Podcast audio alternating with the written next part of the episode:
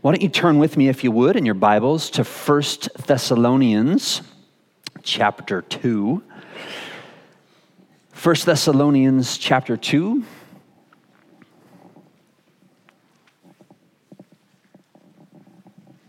I want to draw your attention to verse thirteen and then make a comment or two by way of introduction to our topic, and then uh, ask the Lord to bless our time together. If you don't have a Bible, we will have the verse up here on the screen for you as well. Notice what Paul writes, verse thirteen. He says, "For this reason, we also constantly thank God that when you received the word of God, which you heard from us, you accepted it not as the word of men, but for what it really is, the word of God, which also performs its work in you who believe." The Apostle Paul here commends the believers in the city of Thessalonica for realizing that the scriptures he had delivered to them some years previously were not cleverly devised fables invented by men, nor the musings of some philosophers. Paul commends the Thessalonians for realizing that the scriptures he had given to them were the very word of God. Now, I'm sure that most of you who are here this morning believe that to be the case when it comes to the Bible. You're convinced that the Bible is the word of God, written by men, yes, but men who were guided by God as they penned down its words. You're convinced of that, as I am. I think it's probably safe to say, though, that you probably have neighbors, coworkers, uh, maybe people in your own extended families who are not so confident in the Bible. Or they perhaps would be at church with you here this morning. They have questions about the Bible. Good questions. Questions like, how can we know the Bible isn't just an ancient book of fiction and folklore? Uh, and haven't the contents of the Bible been tampered with down through the centuries? And isn't the Bible out of sync with scientific discoveries? And what makes the Bible any different than other religious books, like the Quran or the Book of Mormon? Those are questions that intelligent, critical thinking people are asking today. Those are questions they have a right to ask. I think they should be asking us those questions. God doesn't require that non-Christians just believe everything we tell them they should believe. They have the right to ask these kinds of questions, and God's heart for us as his people is that we try our best to give them good answers. First Peter chapter three, verse fifteen says that we are to always be ready to make a defense, to, to explain to people the reasons why we have the hope that we have. So to help us better explain to people why we believe what we believe regarding the Bible, this morning I want to share with you seven different lines of evidence for the Bible. I want to give you a concise overview of seven different reasons I'm convinced the Bible is the Word of God, and seven reasons why I believe any intelligent thinking person can come to that same conclusion as well. Let's ask God to bless this time, and then we'll dive in. Heavenly Father, thank you, Lord, for this time we can get together with our brothers and sisters in the faith and worship you, and now give attention to the scriptures. And God, as we take up this important topic, I pray that you would strengthen our confidence in the Bible. And God, that you would equip us to be better ambassadors of Christ, people who are more prepared to explain to people why we are confident that the Bible is what it claims to be. So work here to that end, we pray now. In Jesus' name, amen. Amen. Well, the first line of evidence I'd like to talk to you about for a few minutes is what we call fulfilled prophecy. Fulfilled prophecy. Of course, sports analysts, political experts, and even weather forecasters seem to enjoy making predictions about the future. But our failure rate quickly shows how inept humans are at foretelling future events, oftentimes even just a week in advance. Well, this is one of the reasons the Bible's fulfilled prophecies are so astounding. Over and over again, the authors of the Bible rightly foretold foretold future events, oftentimes hundreds of years in advance. The Bible is literally filled with hundreds of specific, detailed prophecies about persons, places, and events, many of which have already come to pass. Consider a few of the prophecies made regarding Jesus. Of course, long before Jesus was even born, the Old Testament prophets foretold that a Savior was coming into the world to make a way for mankind to be reconciled back into a right relationship with our Maker. The Old Testament prophesied that this coming Savior would be a descendant of Abraham, that he'd be born into the tribe of Judah and come into the world through the lineage of David. God began spelling that out all the way back in Genesis chapter twelve. Micah chapter five, verse two said that he would be born in the little town of Bethlehem. This was prophesied about seven hundred years before Jesus was born there. Isaiah chapter seven, verse fourteen said that he would be born of a virgin. Malachi chapter three, verse one declared that he would come while the Jewish temple was still standing. That's an interesting prophecy. Flavius Josephus, the first century historian, tells us that the Romans came into the city of Jerusalem in A D seventy and destroyed the Jewish temple. Well, the Old Testament prophet said that this coming Savior, this coming Messiah, would actually stand in the Jewish temple. That would require a pre-A D seventy coming for the Messiah. Isaiah thirty-five and elsewhere even foretold the kinds of miracles that he would perform. Check it out sometime. Isaiah chapter thirty-five, it says that this coming Savior is going to open the eyes of the blind, he's going to unstop the ears of the deaf, and he's going to cause the lame to walk in, in a way to validate who he was. Well, of course, these are the very kinds of miracles we read about in the New Testament accounts of Jesus' life. Isaiah fifty-three, verse three, prophesied that he would then be despised and forsaken by humanity. Psalm one eighteen, verse twenty-two said he'd even be rejected by his own people. And of course, we know that's what happened. The Jewish people, for the most part, cast Jesus aside as the Savior, precisely like the Old Testament Jewish prophets said that they would. And they didn't stop there. Daniel chapter nine prophesied the precise year in history that this coming Savior would die for the sins of the world. This is an amazing prophecy. Get out a good Bible commentary sometime on Daniel chapter nine. Daniel nails the very year of Jesus' crucifixion six hundred years in advance. How do you do that? You have to be working with someone outside of time who can see into the future. God himself knew the exact day Jesus would die, and he lets Daniel in on some of the details there in Daniel nine. Uh, Psalm twenty-two. Uh, prophesied how this coming Savior would die. David, writing more than a thousand years before Jesus was even born, said that this coming Savior's hands and feet are going to be pierced during his death. Now, this might have been somewhat confusing to people back in David's day. Why is that? Well, because this is at least three hundred years before the art of crucifixion had even been invented. Yet with the aid of the Holy Spirit, David was able to accurately describe the events surrounding Jesus' death a thousand years in advance. And they didn't stop there. Psalm sixteen, verse ten, and Isaiah fifty-three, verse ten, prophesied that he would then rise from the dead. Friends, this is just a tiny sampling of some of the prophecies that were fulfilled in Jesus' life. And there's hundreds of other prophecies in the Bible regarding the rise and fall of different nations and other matters that have been fulfilled. Well, the fulfillment of these prophecies is compelling evidence that these men spoke with the aid of the all-knowing, all-powerful God written about in the Bible. The God who declared in Isaiah chapter forty-six, verse nine and ten, "I am God and there is none like me," declaring the end from the beginning and from ancient times, things that are not yet done. In other words, God says here, there's no one else who can do this. I alone am the only one who can do this. And that certainly has proven to be the case.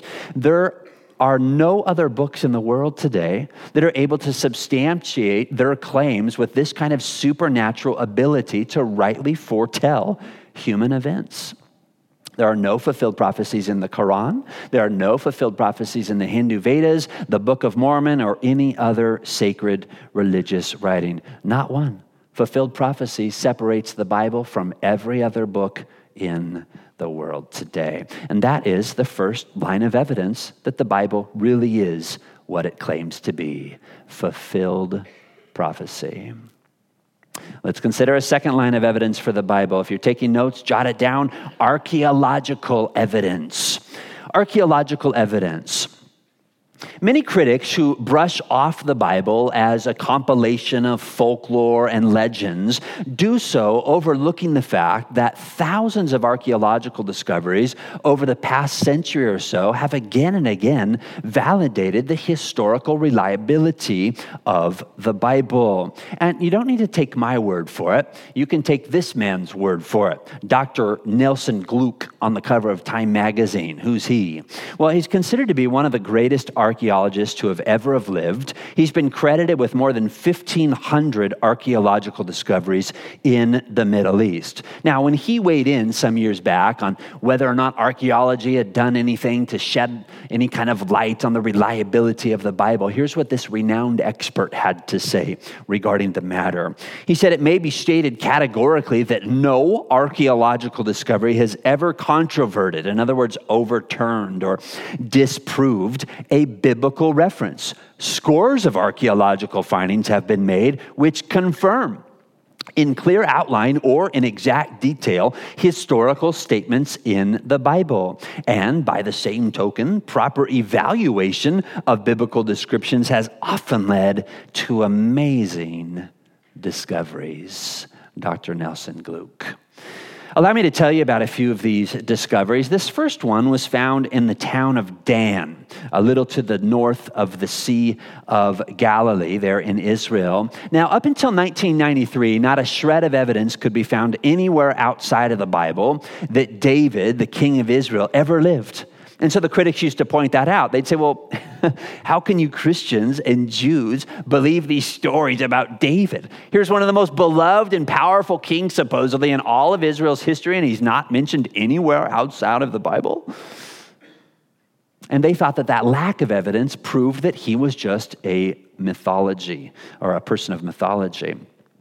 Well, their skepticism regarding David collapsed overnight in nineteen ninety-three when this piece of an ancient monument dating back to nine hundred years before Christ was discovered there in Israel, mentioning David, the king of Israel.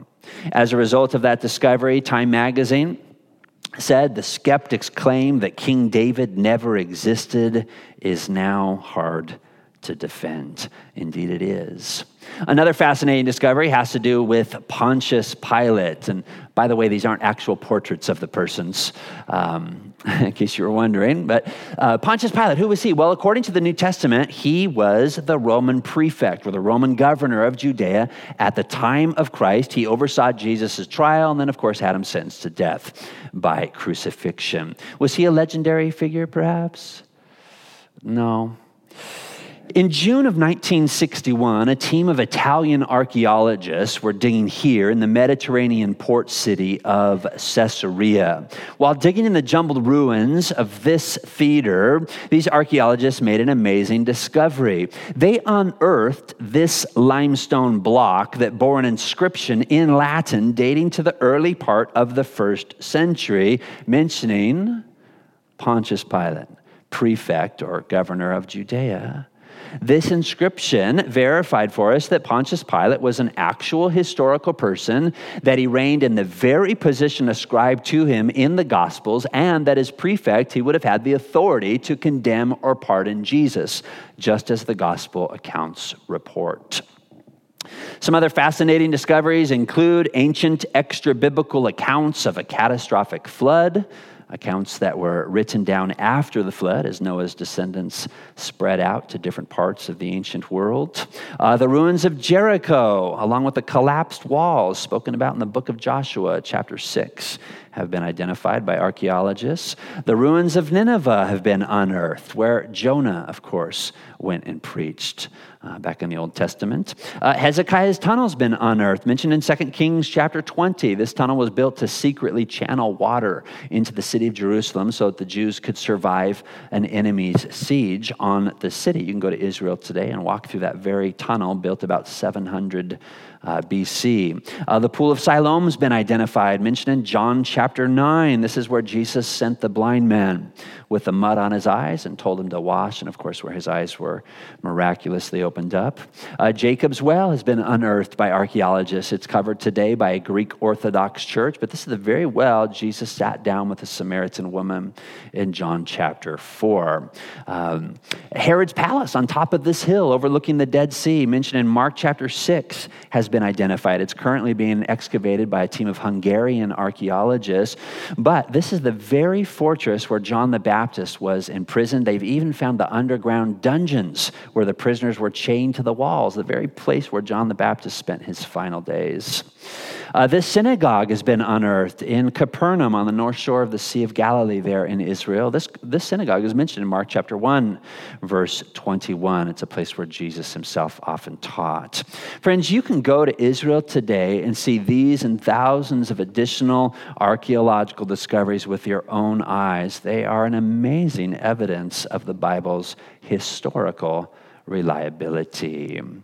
If you'd like to learn more about these discoveries, I've written a full-color book on the topic. It uh, has more than one hundred color photographs of these different archaeological discoveries, of which I just briefly mentioned a few here for you this morning. So number one, we have hundreds of fulfilled prophecies. Number two, we have thousands of archaeological discoveries, and we're just getting warmed up. I think these are two compelling reasons alone to reconsider your skepticism of the Bible, if you're one to, uh, to have that view. Let's consider a third line of evidence, though, for the Bible, and that is the Bible's internal consistency. The Bible's internal consistency. What am I talking about? Well, I'm talking about the Bible's internal harmony. From the first book of the Bible, Genesis, to the last book, the book of Revelation, the Bible is perfectly consistent in what it teaches. Now, someone objects and says, well, hold on a second here, Charlie. Uh, uh, why is that an evidence of the Bible's trustworthiness? There are plenty of books that are internally consistent. Internally harmonious. I agree. Years ago, before I went into pastoral ministry, this would be back in the mid nineteen nineties, I worked at a surfing magazine in Laguna Beach, California, and we put out, yeah, we put out an internally consistent magazine every thirty days. The authors of the different articles never contradicted one another. Does that mean then perhaps that we too were writing down God-inspired scripture every month? No. No, I can assure you of that. Well, then what makes the Bible any different than some other book or magazine that's internally harmonious, internally consistent? Well, let me share with you a few reasons why I think the internal harmony of the Bible is powerful evidence of its divine origin. Factor number one is this: the Bible addresses life's most controversial questions. The Bible addresses life's most controversial questions. At the Surfing Magazine, we wrote about who won the latest surf contest. It was usually Kelly Slater. Uh, surf wax, sunscreen. I thought it was hugely important at the time. Uh, looking back on it now, I mean, it seems a little trivial. Really? Sunscreen? Surf wax? Yeah, yeah, that's pretty much what we wrote about. But uh, these are, that's not what the authors of the Bible were writing about. They're not talking about surf wax and sunscreen. No, from beginning to end, the authors of the Bible are tackling the big questions of life. Questions like, how did the universe come into existence? We never talked about that at the magazine. Uh, does God exist? And if so, what is he like? And, and why do people exist? Why is there evil and suffering in the world? And what happens to people after they die? Those are the big controversial questions of life. Those are the questions people tend to disagree about. Just ask your neighbors. And yet, these are the very questions the authors of the Bible tackle head on, chapter after chapter, book after book, from beginning to end, and they do so absolutely consistently. A second factor that makes the internal harmony of the Bible evidence of its divine origin is this. The Bible is a collection of sixty-six different documents. sixty-six different documents. Now, it might be easy to have internal harmony in the Bible if the Bible was a single book, but it's not a single book. It's a compilation of more than five dozen different documents. Factor number three, the Bible was written by approximately forty different authors who wrote in three different languages. Can you imagine the chaos you might expect to find in a book that has forty different authors writing in three different languages? I think it might be easy to have internal harmony in a book like the Quran. Why is that? Well, because it contains the teachings of how many people? Just one, Muhammad, born about five hundred seventy years after Jesus. Well, the Bible is entirely different than the Quran in this regard. It contains the teachings, the writings of forty plus people. Factor number four, the Bible was written over a period of approximately fifteen hundred years. fifteen hundred plus years. Many of the authors did not even know one another. And not only were many of them separated by hundreds of years in time, factor number five, many of the authors were separated by hundreds of miles geographically. The Bible is written down in different places on three different continents, different places in Africa, Asia, and Europe. Now, I don't know about you, but when I think of pulling together today forty different people spread out over fifteen hundred years who live on three different continents, who speak three different languages, and ask them to write sixty-six documents regarding life's most controversial issues, I'm thinking we're probably going to have some serious problems. Uh, that book is going to be one of the most confusing, challenging books you've ever attempted to read. Yet, in spite of these factors, the Bible is a perfectly harmonious, consistent account of how God is seeking to reconcile sinners like you and me back into relationship with Himself. This internal consistency, I believe, is amazing evidence that the authors of the Bible were being guided by the Holy Spirit as they penned the different books of the Bible. So that's a third line of evidence that the Bible is the Word of God, the Bible's internal consistency. Let's consider a fourth line of evidence for the Bible, extra-biblical writings. Extra-biblical writings, what am I talking about? Well, I'm talking about the fact that there are dozens of writings that survive outside of the Bible, in the records of the Assyrians, Babylonians, and Romans that verify the historical accuracy of the Bible's records of different persons, places, and events. As for persons, external sources verify that more than fifty persons mentioned in the Old Testament and more than thirty persons written about in the New Testament were actual historical figures. Did you realize that? More than eighty persons mentioned in the Bible have been located in historical sources outside of the Bible. That's why when someone tells me the Bible's just a bunch of myths, the whole thing was just made up. Really? Even the people? Yeah. I think this person doesn't know what they're talking about. Unfortunately, a lot of people take that stand, though. They think the Bible is just a pure invention from beginning to end.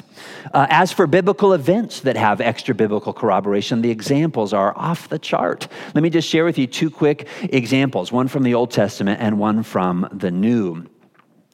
We're told in the Bible, in the Old Testament, that Nebuchadnezzar and the Babylonians came against the southern kingdom of Judah. The year was six oh five B C. We're told that the Babylonians besieged the city of Jerusalem and then took many of the Jews, including Daniel, Shadrach, Meshach, and Abednego, captive back to the city of Babylon in modern-day Iraq. This is talked about in Second Kings chapter twenty-four and Daniel chapter one. Well, this has been confirmed outside of the Bible. Thousands of ancient Babylonian clay tablets containing a treasure trove of information about Babylon's history were unearthed in Babylon in the mid-nineteenth century. They are known now as the Babylonian Chronicle tablets, and they tell us of the very siege against Jerusalem written about in Second Kings twenty-four and Daniel chapter one, and the fact that the Babylonians then took the Jewish people captive back to Babylon.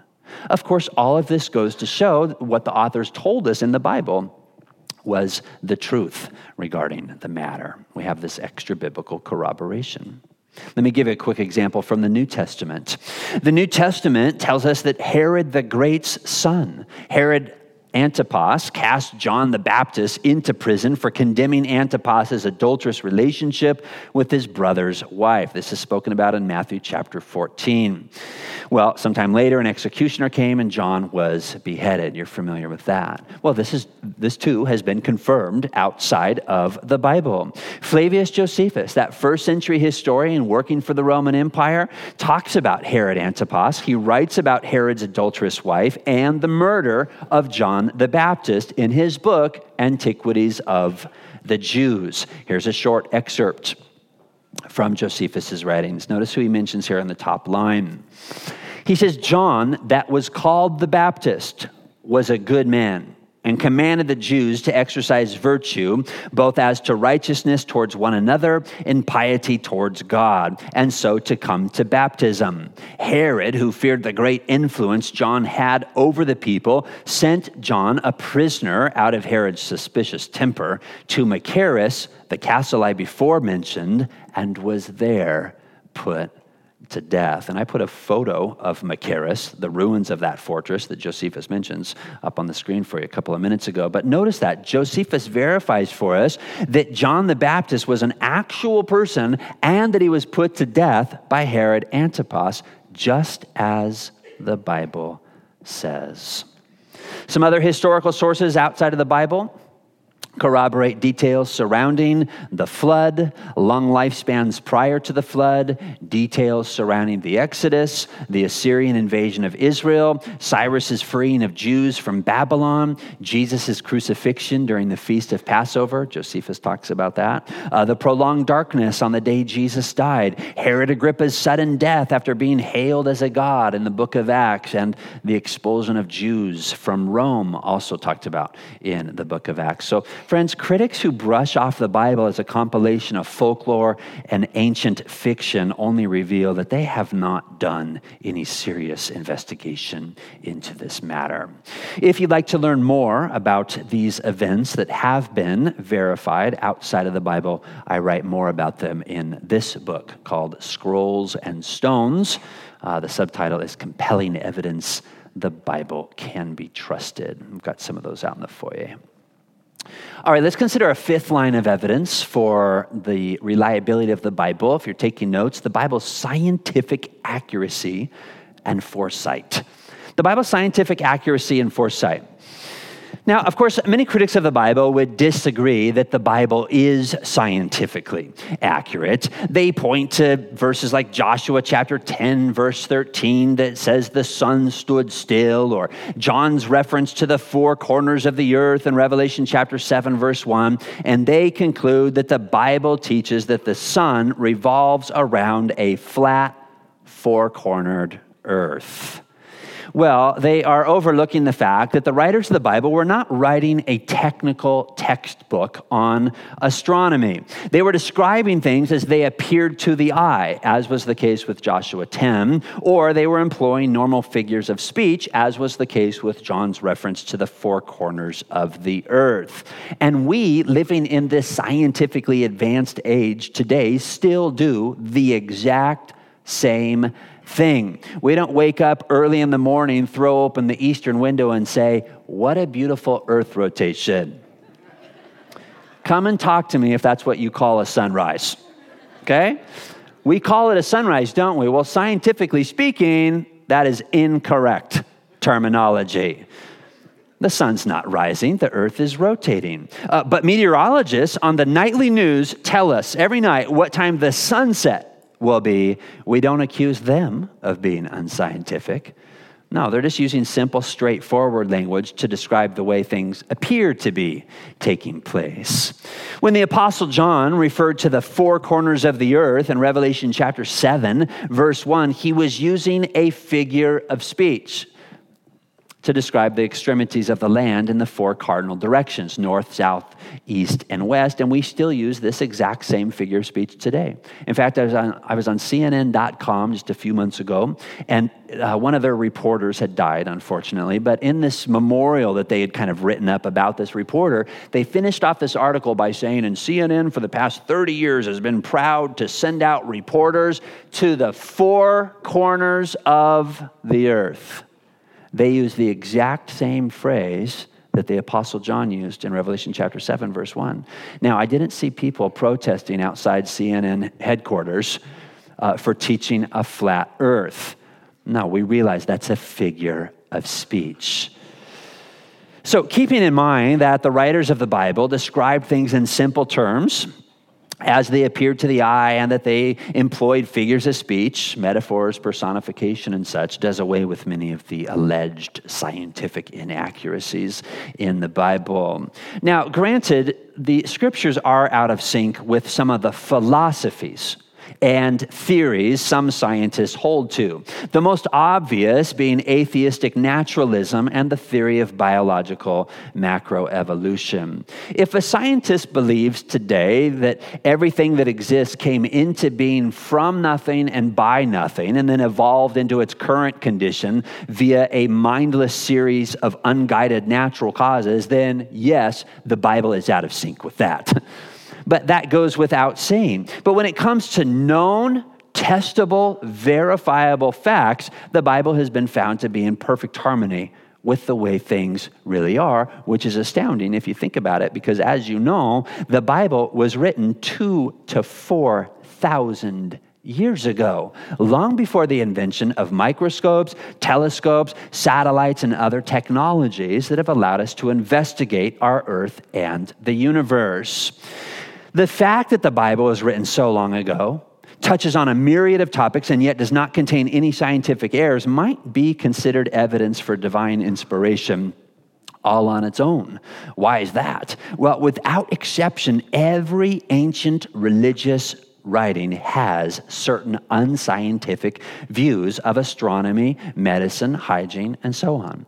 For example, the Hindu Vedas teach that the earth is flat and triangular. They also teach that earthquakes are the result of elephants shaking their bodies underneath the ground. I wish that was what was happening. We live here in Southern California. We feel a shake or two, right? Once or twice a year. On average. Don't you wish that was what was happening? That sounds a lot safer to me than the San Andreas Fault is actually slipping and we may die. I love to just remind my wife, it's just the elephants, dear. Calm down. But the Quran and the Book of Mormon have these kinds of errors as well, and we document them uh, in a pretty in-depth fashion on our website, which I don't, I'm just, I don't know, I don't, Don't have a slide for it.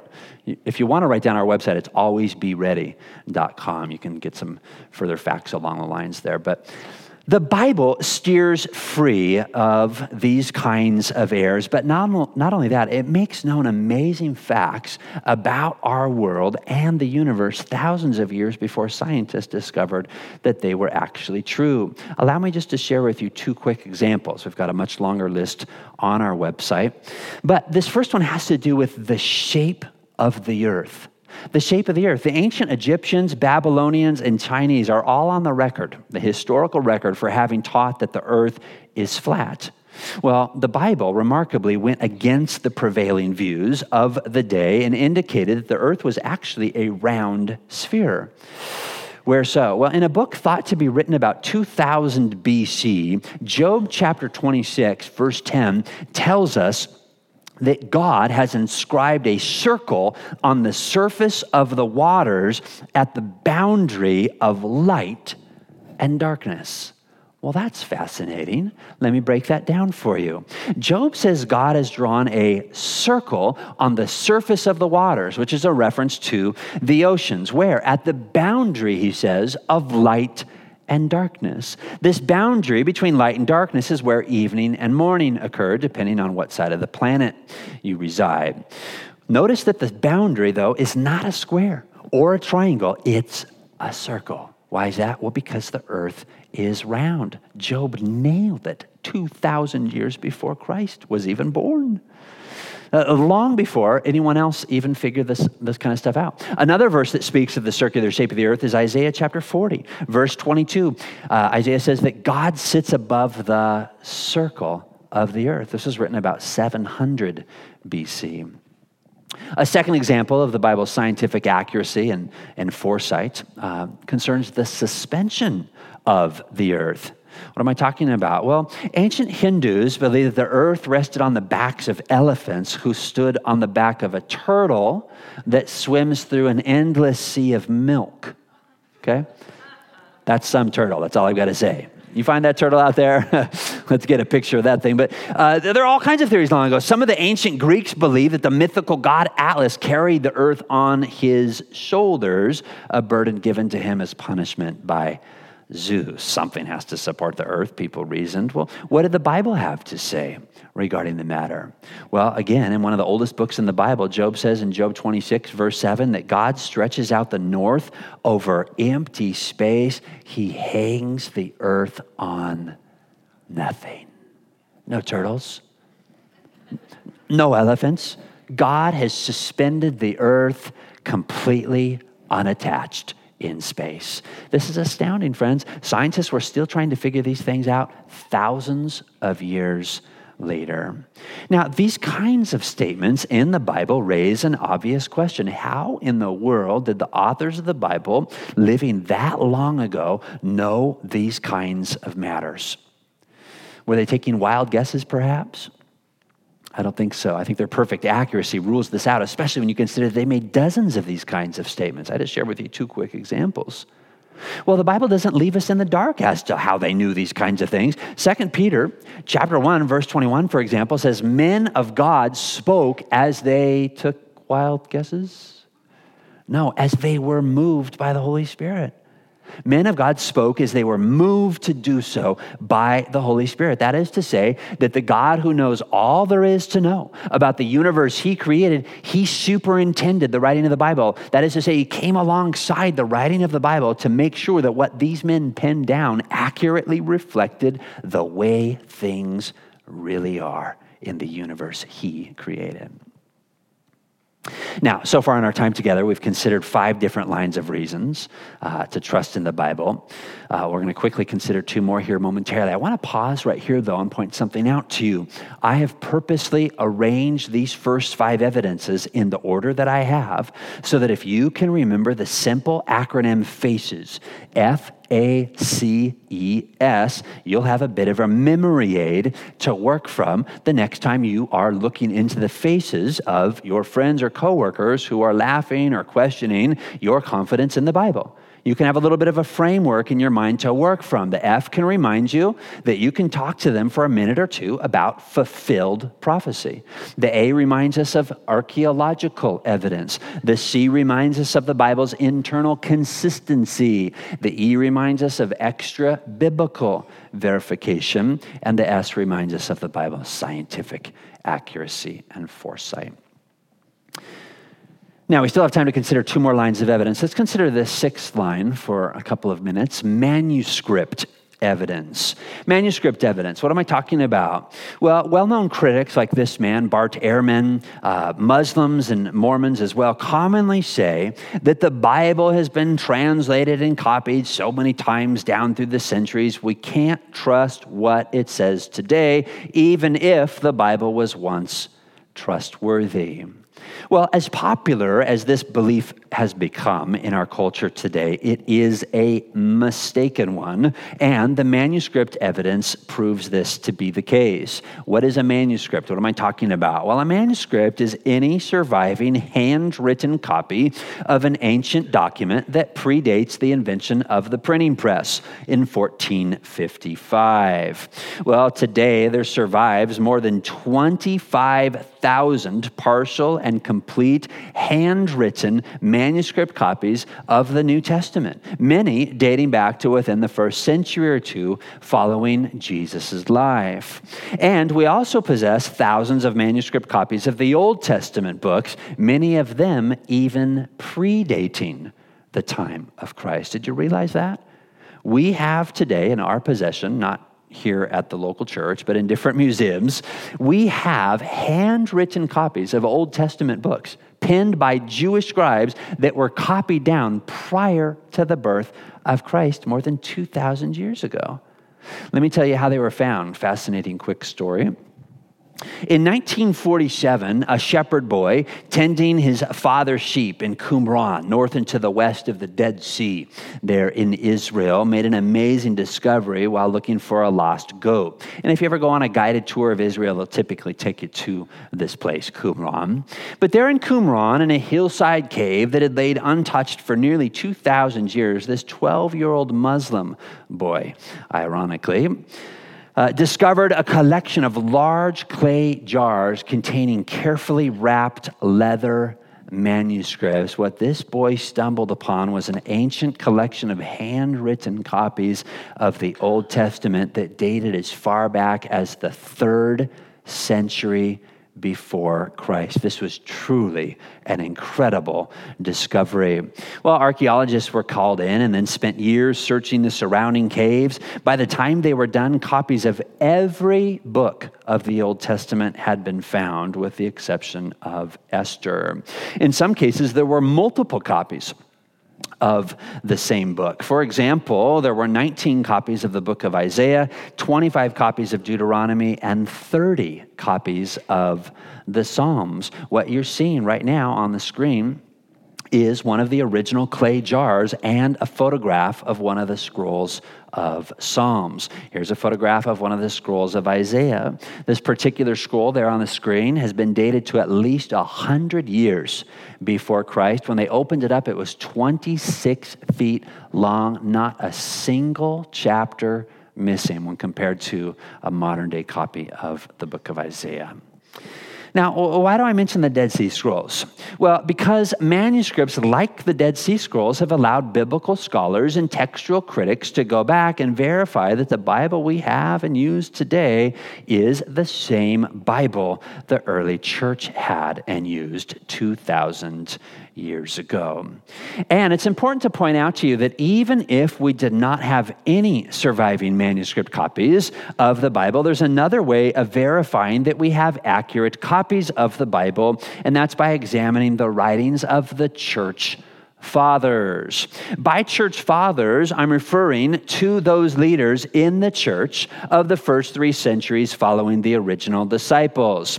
Men like Ignatius, Papias, Justin Martyr, Irenaeus, Polycarp, and others preserved the Bible for us in their writings, in their commentaries, and in their sermons. Well, how did they do that? Well, by including numerous quotations of the Bible in what they wrote. In fact, these men quoted the New Testament alone more than eighty-six thousand times. And here's something many people don't realize, including most Christians. Many of the writings of the church fathers survive to this day. You can go to amazon dot com this afternoon and buy an encyclopedic size set of the, the writings of the church fathers, thirty-eight volumes, and see with your own eyes their numerous quotations of both the Old and New Testaments. In fact, there are enough quotations just from the early church fathers that even if we did not have a single manuscript copy of the Bible, scholars could still reconstruct most of the New Testament we have today just from their writings, just from their quotations. And so, if you're questioning, wow, you know, I wonder if the Bible really does say the same thing.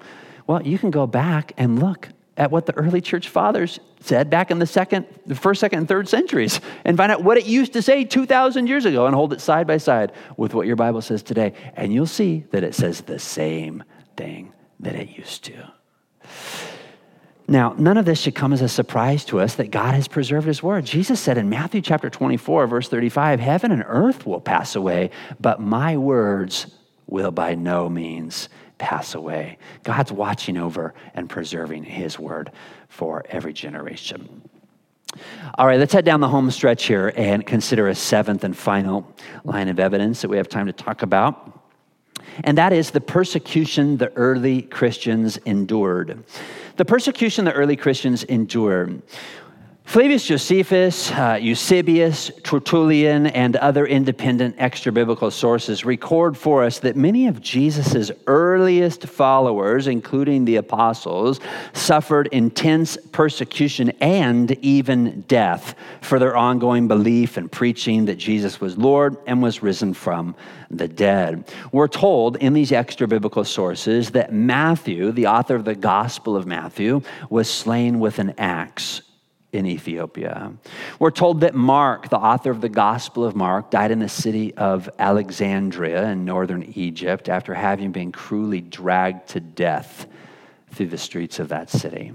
We're told that Luke, the author of the Gospel of Luke in the book of Acts, was hung to death upon an olive tree in Greece. We're told that the apostle John was tortured and then exiled to the Isle of Patmos. We're told that James, the brother of John, was beheaded with a sword in the city of Jerusalem. Luke tells us about this as well in Acts chapter twelve. Verse two, uh, we're told that Philip was hung up against a pillar in the city of Hierapolis and then stoned to death. We're told that Bartholomew was flayed alive. Jude, shot to death with arrows. Andrew, Peter's brother, one of the twelve, bound to a cross with a rope and then left to die. We're told that Barnabas was stoned to death. We're told that Paul, after a variety of floggings, tortures, and persecutions, was finally beheaded. Uh, in the city of Rome. We're told that Thomas was run through the body with a spear in southeast India, and we're told that Peter was crucified in Rome on a cross upside down. Question for you, were these men lying? Were these men lying? I find it very hard to believe that men willing to die excruciatingly painful deaths for their belief in Jesus, for telling people about Jesus, that they were just making up a story about him. Nobody willingly endures persecution and these kinds of deaths for something they are just making up. Oh, sure, there are Muslim terrorists today who are willing to die and unfortunately murder people for what they believe in, Islam. But that's because they think Muhammad was a prophet. And Muhammad promised that those who die in jihad would gain immediate entry to paradise and seventy-two virgins. And so some Muslim men, thinking that's true, hoping that's true, are willing to die in jihad. But if those Muslim men lived back in the seventh century, at the time of Muhammad, and knew for certain that Muhammad was not a prophet of God, well, then they would not be strapping explosives around their waist and blowing themselves up. People don't die willingly for someone they know is a false prophet. And people certainly don't lay down their lives for someone they've just invented. And so the deaths of the disciples, the fact that they were willing to die, these kinds of deaths, to me, is very compelling evidence that these men were not inventing a story about Jesus. These men were telling us the truth about this person. Friends, you can trust the Bible. You can trust the Bible. And so I encourage you here in closing, don't let it gather dust. God had it written for you. He gave us the Bible because he wants he wants to encourage you. He wants to uh, remind you of who he is. He wants to give you wisdom for the decisions you're facing. He wants to teach you how to live a fruitful life that he can bless, and he, he wants to have a relationship with you. That's why Jesus, God in the flesh, died on the cross because of his great love for you. The Bible says he died there in your place, to suffer the judgment that you deserved for your sins so that you could be forgiven, so that you could be rescued from spending eternity in hell and be brought back into a right relationship with him. He rose from the grave three days later, and today he's offering all of mankind the free gift of everlasting life and the forgiveness of sins to all who will turn from their sin and place their faith in Jesus. Friend, if you need to be reconciled to your Maker, today is the day. Don't put it off. Your life could come to a screeching halt much sooner than you think. And when you stand before your Maker, you want to make sure you've been cleansed of your sins. But there's only one way that can happen. And that's if you have a relationship with the only person in the universe who can save you, and that is Jesus Christ. How do you get right with the Lord? Well, Romans chapter ten says, whoever calls upon the name of the Lord shall be saved. How simple is that? It gets a little more detailed if you want. I mean, Paul says, if you confess with your mouth that Jesus is Lord and believe in your heart God raised him from the dead, you shall be saved. That's all God wants. He wants you to acknowledge that you're a sinner, but that you confess Jesus is Lord.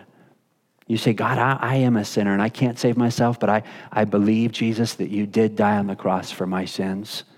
And I'm casting myself upon you to be saved. That kind of heartfelt prayer, that's what God's waiting for. He'll forgive you of your sins. He'll grant you everlasting life in his kingdom. Take advantage of that offer while it still exists, because after you die, it'll be too late. Amen? Amen. Hey, before we close in prayer and we have the worship team come back up, I want to quickly mention that we have this entire presentation on D V D. If you'd like to go back over anything I talked about today, we've got it pre-recorded at another church. It's not a documentary. It's me giving a presentation in front of a live congregation. We fade in all the PowerPoint slides that you saw up here on the screen. The D V D, though, is longer. It's eighty minutes long. So it's about twice the length of what I went through today. I cover ten lines of evidence for the Bible in a more in-depth fashion. So I thought we'd highlight that and let you know we've got some of those available. Um, and then also I have a brand new D V D out. It's called Answers to Atheist Attacks on Jesus. Atheists today are saying all kinds of crazy things about Jesus, and I seek to help uh, answer some of those. They say things like, well, there's no good evidence Jesus ever even existed. And if he did, the Gospels contradict one another. And they were written down hundreds of years after Jesus lived. And the earliest Christians never even believed Jesus was God. And they purposely left out other Gospels from the New Testament that told us the real truth about Jesus.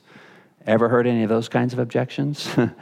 They're very popular in our culture today. I respond to those in that D V D. And so I thought I'd that would be helpful to point out as well. So let's pray. Heavenly Father, God, thank you for this time. We've just barely touched on the mountain of evidence for the reliability of the Bible. And Father, we're thankful, Lord, to be reminded here today that we haven't followed after cleverly devised fables. Um, we don't have blind faith. Our faith is rooted and grounded in the truth. And we're thankful for that today, God. Thank you for that reminder. But Lord, we also realize it's one thing to know the Bible is trustworthy, and it's a whole other thing to live like we really believe that to be the case. And so, God, we pray today for fresh Holy Spirit power to live out the Christian life. Lord, I pray for myself and my brothers and sisters here that you would give us a, a new thirst and hunger to read the Bible, to obey what we read, and to draw near to you, Lord, to get to know you better. And Lord, I pray that you would give us a new burden to share the gospel with people. There are people perishing all around us here in Southern California. Lord, we need to get the gospel out to them while there's still time. Help us to do that. And Lord, even if there would be a person here in our midst today who still needs to be reconciled to you, we pray that today, even during this last song, that today would be the day that they would call out to you in prayer. Help them to do that, we pray now in Jesus' name. Amen.